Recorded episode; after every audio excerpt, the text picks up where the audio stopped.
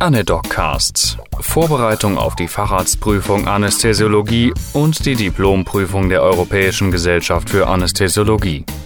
Folge 6 Beatmung und ARDS. Neben der Atemwegssicherung gehören Beatmungsgeräte zum zentralen Handwerkszeug des Anästhesisten. Wie unterscheidet sich Beatmung von der physiologischen Atmung? Mit Beatmungsgeräten kann, mehr oder weniger automatisiert, die Atmung eines Patienten übernommen werden.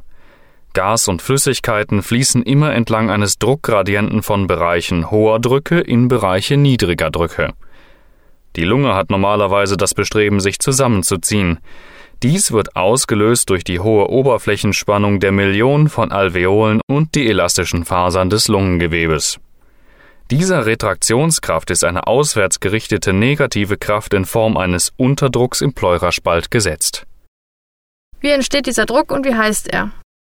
Im Pleuraspalt zwischen den beiden Pleurablättern, Pleura parietalis und Pleura visceralis, herrscht ein negativer Druck in Expiration von etwa minus 4 mm Hg und maximaler Inspiration von etwa minus 6 mm Hg. Er wird auch Dondersdruck genannt, nach dem niederländischen Physiologen, der ihn zuerst beschrieb. Gibt es physiologische